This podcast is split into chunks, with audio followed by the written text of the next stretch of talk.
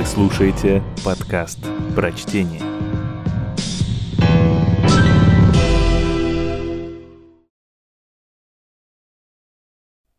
Гарри Гаррисон. Государственный служащий. Точно в 9 утра двери открывались, и в почтовое отделение входили первые посетители.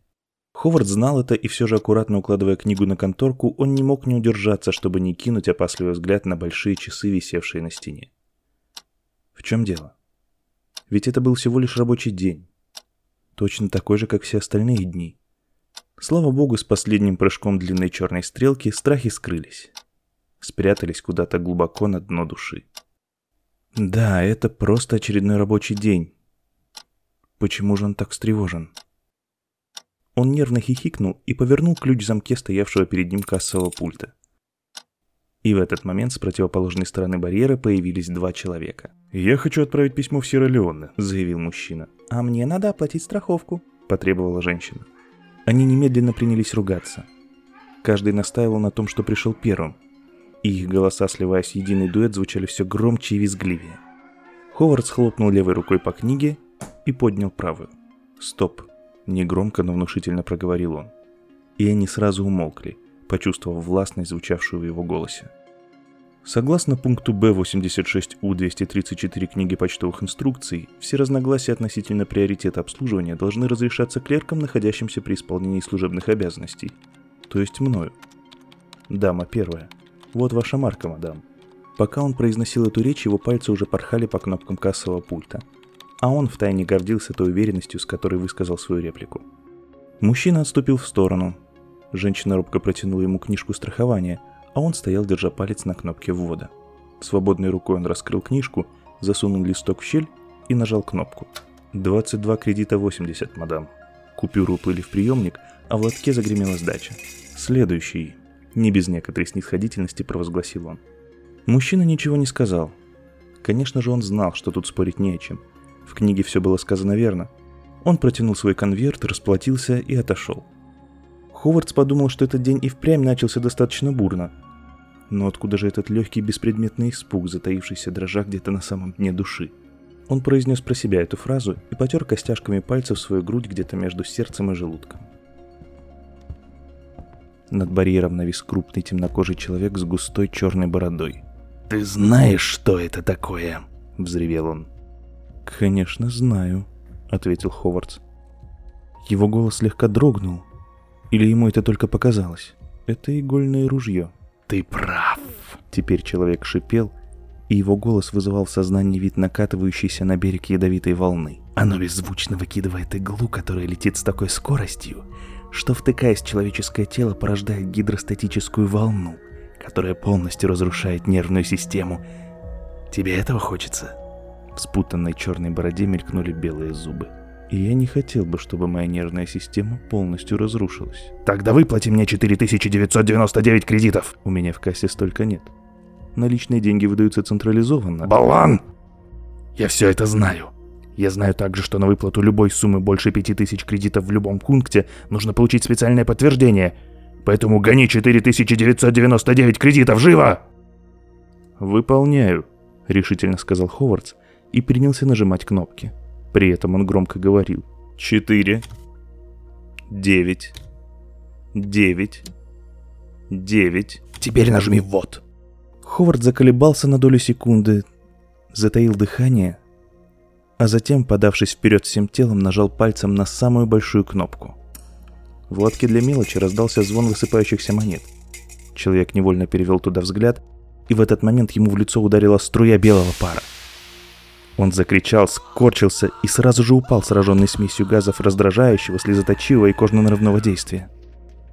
«Глупец», — проговорил Ховард в носовой платок, которым поспешно прикрыл лицо, и отошел в сторону, подальше от облачка газа. Охранники оказались рядом с ним, как только я набрал 499 миллионов 99 тысяч кредитов. Просто нажать приключение десятичного разряда. Было уже почти 9. Совсем скоро должен был появиться первый посетитель. День как день. Но почему же он так странно себя чувствует? Как? как будто он заключен в тюрьму в глубине своего собственного мозга. Вопит, но его никто не слышит. Ну и глупость. Государственному служащему совершенно не к лицу иметь такие мысли. «Помогите мне», — попросила старуха, как только черные руки стрелок часов коснулись одна девятки, а другая 12. «Ну, конечно, мадам. Интересно, откуда она взялась так быстро?» «Это моя пенсия». Она трясущейся костлявой рукой подтолкнула к нему поперек барьера истрепанную и грязную пенсионную книжку. «Они не хотят платить мне мои деньги». «Денежные выплаты осуществляются всегда», — сказал Ховардс, листая засаленную книжку и стараясь при этом прикасаться к ней одними лишь кончиками пальцев. «Вот она, причина затруднений», — он указал на вырванный листок. «Мы нашли объяснение. Страница отсутствует. Чтобы возобновить выплаты, вы должны получить форму 925-1К-43 и заполнить ее». «Она у меня есть», — ответила женщина и сунула ему, нет, скорее бросила, еще более изжеванный и замызганный листок. Ховард взял его и принялся читать, надеясь, что чувства, которые он испытывает, не отражаются на его лице. «Это та самая форма, мадам, но она не полностью заполнена. Вот тут, в этой графе вы должны указать номер страхового свидетельства вашего покойного мужа». «Я не знаю этого номера!» — срывающимся голосом выкрикнула старуха и навалила всем телом на край барьера. «Он умер, и все его документы уничтожены. Вы можете это понять». «В таком случае вы должны получить форму 276-ПО-67, которая является заявлением, в ответ на которое надлежащие органы выдадут вам нужную информацию». Он положил перед старухой ее бумаги и, как ему хотелось верить, любезно улыбнулся. «Вы можете получить форму для этого заявления...» «Я раньше помру», — завизжала старуха и швырнула все свои бумаги в воздух. Они плавно опускались, словно грязные конфетти. «Я не ела целую неделю. Я требую своего. Я должна получить свои деньги, чтобы есть». Эта сцена была до крайности неприятной. «Я был бы рад помочь вам, но эта проблема находится вне пределов моей компетенции. Вам следует обратиться за соответствующим форменным бланком к представителю, занимающимся неотложными вопросами». «Я раньше помру», — повторила она и перегнулась через барьер. Он ощутил ее кислое дыхание и поспешно отодвинулся. «Неужели вы не жалитесь над человеком моих лет? Я ведь могла бы быть вашей матерью». «Слава богу, мадам, вы не являетесь. У моей матери все бумаги...» «Бумаги!» Она так взвизгнула, что ее голос сорвался. «Вам бумаги важнее человеческой жизни. Я поклялась, что покончу с собой, если сегодня не добуду денег на еду. Спасите меня!» «Прошу вас не угрожать. Я сделал все, что мог». А так ли это? Может быть, у него были какие-то полномочия, которыми он должен был воспользоваться? Правильно ли он... «Лучше быстро умереть сейчас, чем медленно издыхать от голода. Деньги, или я умру!» В руке у нее вдруг оказался большой хлебный нож. Это была угроза? Следовало ли вызвать охрану? «Я не могу...» Ховард сбился. Его пальцы в нерешительности висели над кнопками пульта. Охрана? Врач? Полиция? «Тогда я умираю, и мне совсем не жаль расстаться с этим миром!» Она положила левую руку на барьер и резко ударила по ней ножом, почти полностью перерубив запястье. Из глубокой раны хлынул густой поток крови. «Что вы наделали?» – закричал он и потянулся к кнопкам. Она принялась вопить, размахивая рукой. Кровь заливала все вокруг, текла на конторку. «Книга!» – взвизгнул Ховардс. «Вы испачкали кровью книгу!» Он схватил ее со скверненной конторки и принялся оттирать носовым платком. Но тут вспомнил, что все еще не вызвал помощь. Он заколебался в растерянности. Затем отложил книгу подальше от залитого кровью барьера и кинулся на свое место. Там все было в крови. Неужели он допустил ошибку? А женщина, похоже, свалилась на пол. Он не видел ее, но все еще слышал стоны. «Медицинская помощь!» – быстро проговорил он в микрофон. «Немедленно нужен врач! Срочно!» Следовало ли ему что-то сделать для нее? Но он не мог покинуть свое место. И кровь. Повсюду кровь, и на его руках, и на рубашке. Он в ужасе глядел на себя, он никогда еще не видел так много крови. Человеческой крови.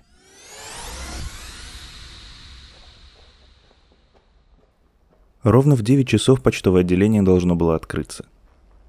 Еще один день. Точно такой же, как и все остальные. Что с его руками было не так? Может быть, он забыл нечто такое, что ему следовало помнить? Ему казалось, что в его памяти что-то мелькнуло и растаяло, подобно замершему эху. Эху чего? Все шло как полагается. Он стоял на своем месте, где ему и полагалось находиться. Рядом под рукой лежала книга, а впереди сверкала светлая панель кассового пульта. Он был на своем месте, готовый к выполнению своих обязанностей. Но тогда откуда снова и снова возникало мимолетное, неуловимое, пугающее воспоминание о том, что совершилось что-то неподобающее? Почему он то и дело смотрел на руки? Ховард содрогнулся. Отпер пульт, сбросил память. Щелкнув ручкой, включил тест. Затем перевел аппарат в рабочий режим. Загорела зеленая лампочка. Проверил очистку регистров и набрал 4999. Нет, что-то было не так. С какой стати он набрал это число? Украдкой бросив взгляд через плечо, он снова очистил регистр. Длинная черная рука часов, щелкнув, перепрыгнув на следующее отделение, стала вертикально. И сразу же перед ним образовалась огромная очередь. Люди теснились друг к другу, все глаза смотрели на него. Было тихо. Хотя откуда-то из хвоста очереди уже доносился ропот. «Доброе утро, сэр», — обратился он к краснолицому джентльмену, стоявшему первым. «Чем я могу...» «Только без дурацкой болтовни. Мне нужно обслуживание, а не пустые разговоры. Это письмо специальной доставкой срочно в Капителло Солерно, Италия. Сколько это будет стоить?» «Это зависит...» — начал было Ховард, протягивая руку к конверту. Мужчина быстро придвинул его к себе. «От чего зависит, черт бы вас побрал? Я хочу отправить эту штуку, а не трепаться о ней». Из очереди послышались голоса, недовольные задержкой людей. Ховардс неискренне улыбнулся. «Зависит от веса, сэр. Специальная доставка осуществляется орбитальными ракетами, и стоимость отправления определяется его весом». «Тогда прекратите, наконец, молоть языком и взвесьте его!» рявкнул краснолицый, швырнув конверт по барьеру. Ховардс поймал его, сунул на весы и назвал высветившуюся сумму. «Это чертовски дорого!» — крикнул мужчина. «Я отправлял письмо в Капителло только вчера, и оно стоило куда меньше!» «Вероятно, оно весило меньше, сэр». «Я хочу отправить посылку», — сказал маленький ребенок, с усилием выкладывая на барьер неопрятный сверток. «Вы назвали меня лжецом?» — возмутился первый клиент, покраснев еще сильнее. «Нет, сэр. Подожди минутку, малыш. Я просто сказал, раз оно стоило меньше, значит меньше весило». «Какая наглость! Назвать человека лжецом! Я должен немедленно увидеть вашего начальника!» «Мой начальник не встречается с посетителями. Если желаете, то можете оставить жалобу. Бюро претензий находится в комнате 8934. «Не делай этого!» — воскликнул он, увидев, что ребенок толкнул свой пакет дальше, и он, соскользнув с внутреннего края, упал на пол. Внутри что-то с громким звоном разбилось. Потянуло ужасным зловонием. «Вы сломали мою посылку!» — завизжал ребенок. «Я этого не делал. Убери это немедленно!» — ответил Ховардс, поднимая сверток за конец веревки. Ребенок не обратил никакого внимания на его слова и громко разревелся. «Человека, который так обращается с детьми, нужно высечь кнутом!» «Комната 8934», — повторил Ховард сквозь сжатые губы, надеясь, что человек уйдет. Высокий рыжий молодой человек, стоявший в очереди за ребенком, уже давно подпрыгивал от нетерпения. «Я хотел бы послать моему дяде телеграмму такого содержания. Дорогой дядя, срочно требуется в долг 100... «Будьте любезны заполнить телеграфный бланк», — прервал его Ховардс. Он нажал кнопку, и на барьер выполз отпечатанный бланк. «Будет трудновато», — ответил молодой человек, поднимая обе руки. Они были замотаны в бинты, скрепленные лентами лейкопластыря. «Я не могу писать, но мог бы продиктовать вам текст. Это займет всего 1 минуту. Дорогой дядя!» «Мне очень жаль, но я не могу принимать телеграммы под диктовку. Однако вы можете продиктовать ее из любого телефона-автомата». «Я не могу засовывать монеты в щель. Дорогой дядя!» «Это жестоко и бессердечно», — возмущенно фыркнула молодая девушка из очереди. «Я был бы рад помочь вам», — сказал Ховардс, «но это запрещено инструкциями. Однако я уверен, что кто-нибудь из стоящих дальше согласится написать для вас текст на бланке, и тогда я с удовольствием приму вашу телеграмму». «Как вы суровы», — заметила девушка. Она была чрезвычайно привлекательна, и когда она наклонялась, ее груди впечатляюще приподнялись на краю барьера. Она улыбнулась. «Я хотела бы купить несколько марок». Ховардс ответил ей улыбкой, на сей раз совершенно искренней. «Я был бы счастлив удовлетворить вашу просьбу, мисс, если бы не тот факт, что мы больше не выпускаем марок. Стоимость пересылки теперь печатается машиной прямо на конверте». «Как хорошо придумано. Но разве нельзя купить юбилейные марки, которые все еще сохраняются на почте?» Конечно, это совсем другое дело. Продажа публике юбилейных изданий марок, пункт В23Х, 48 книги. Какой вы умный! Столько всего помните? Так вот, я хотела бы серию, посвященную столетию службы по доставке пеленок на дом. Наглец! Проклятый наглец! Хотели избавиться от меня! Вновь загремел голос Краснолицева. Он орал издалека, протискиваясь через толпу. Комната 8944 закрыта! Я нисколько не сомневаюсь в том, что комната 8944 может быть закрыта, спокойно ответил Ховардс. Я не знаю, что находится в комнате 8944, а бюро претензий находится в комнате 8934. Тогда почему, будь вы прокляты, вы сказали мне 8944? Я вам такого не говорил. Нет, сказали. Исключено. Я не мог допустить такой ошибки. Ошибка? Подумал Ховардс. Ошибка. О нет, только не это. Он почувствовал, что бледнеет. Боюсь, что я допустил небольшую ошибку, сказал он, обращаясь к девушке. Существует дополнительный приказ, отменяющий продажу всех юбилейных марок в почтовых отделениях. Но ведь это же глупость. Девушка мило надулась. Разве вы не можете продать мне маленькую марочку с пеленками? Если бы я имел на это право, то ничего не доставило бы мне большего удовольствия. Но нарушение инструкции недопустимо. «Башку тебе разбить, как ты разбил посылку!» — рявкнул огромный разъяренный детина.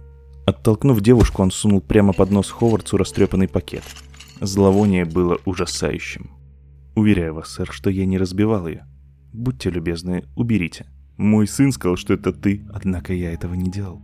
«Ты хочешь сказать, что мой сын солгал?» Оглушительно взревел детина и, перегнувшись через барьер, схватил Ховардса за грудки. «Прекратите!» — задыхаясь, воскликнул Ховардс. Он попытался вырваться и услышал треск материи. Он пошарил рукой на столе, нащупал кнопку вызова охраны, попытался нажать на нее, но она отломилась и свалилась на пол. Ховардс дернулся сильнее, и большая часть его сорочки осталась в кулаке детины. «Отправьте, пожалуйста», — сказал кто-то, и в щель пульта просунулось письмо. «Два кредита», — отозвался Ховардс. Он пнул ногой упавшую кнопку и набрал на пульте стоимость отправки письма. «Вы сказали, комната 8944!» — кричал краснолицый. «Не умеете обращаться с приборами», — с кислым выражением на лице проворчал ремонтник, появившийся из-за спины Ховардса. «Вовсе нет. Я только прикоснулся к ней, и она отломилась». «Эти устройства никогда не ломаются». «Помогите мне», — попросила хилая старуха, трясущейся костлявой рукой, подтолкнув к нему поперек барьера истрепанную грязную пенсионную книжку. «Это моя пенсия. Они не хотят платить мне мои деньги». «Денежные выплаты осуществляются всегда», — ответил Ховардс.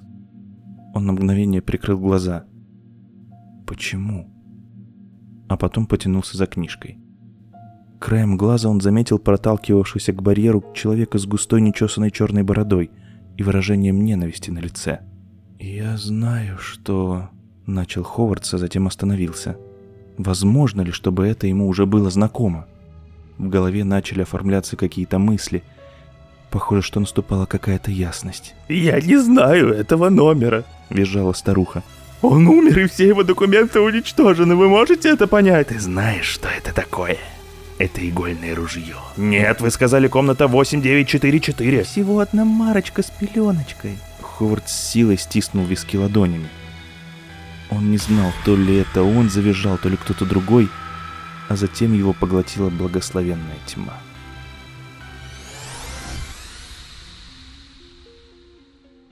А теперь сделайте глоточек другой, и через несколько секунд станете как новенький.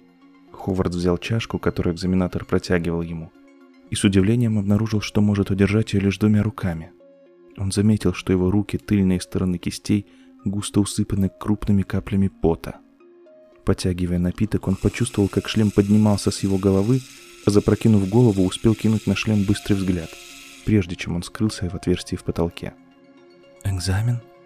Разве мы не будем продолжать?» Экзаменатор хихикнул и постучал толстыми пальцами по столу. «Распространенная реакция», — заметил он. «Экзамен окончен». «Я ничего не помню. Мне показалось, что шлем опустился, а потом снова поднялся. Хотя мои руки покрыты потом». Он посмотрел на них, а потом содрогнулся, осмыслив сказанное. «Значит, экзамен окончен, и я...» «Вы должны запастись терпением», — сказал экзаменатор с тяжеловесным достоинством. «Результаты необходимо проанализировать, сравнить, составить отчет. Даже электроника не может сделать этого сразу. Вам не следует жаловаться». «Ой, я не жалуюсь, экзаменатор. быстро ответил Ховард, опустив глаза. «Я благодарен». «Вы должны быть благодарны. Только подумайте о том, каким все это было прежде. Многочасовые устные письменные экзамены, на которых лучшие отметки получают зубрилы, у которых нет ничего, кроме хорошей памяти. А при экзамене на симуляторе зубрежка не поможет». «Я знаю, это экзаменатор». За какие-нибудь несколько минут, которые вы проводите в гипнотическом сне, машина помещает вас мысленно в различные ситуации и определяет, как вы ведете себя в них.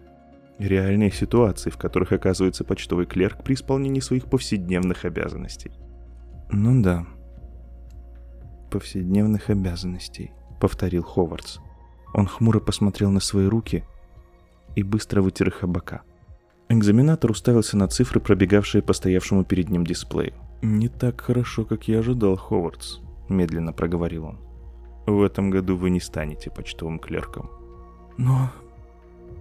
я был совершенно уверен. 12-й раз».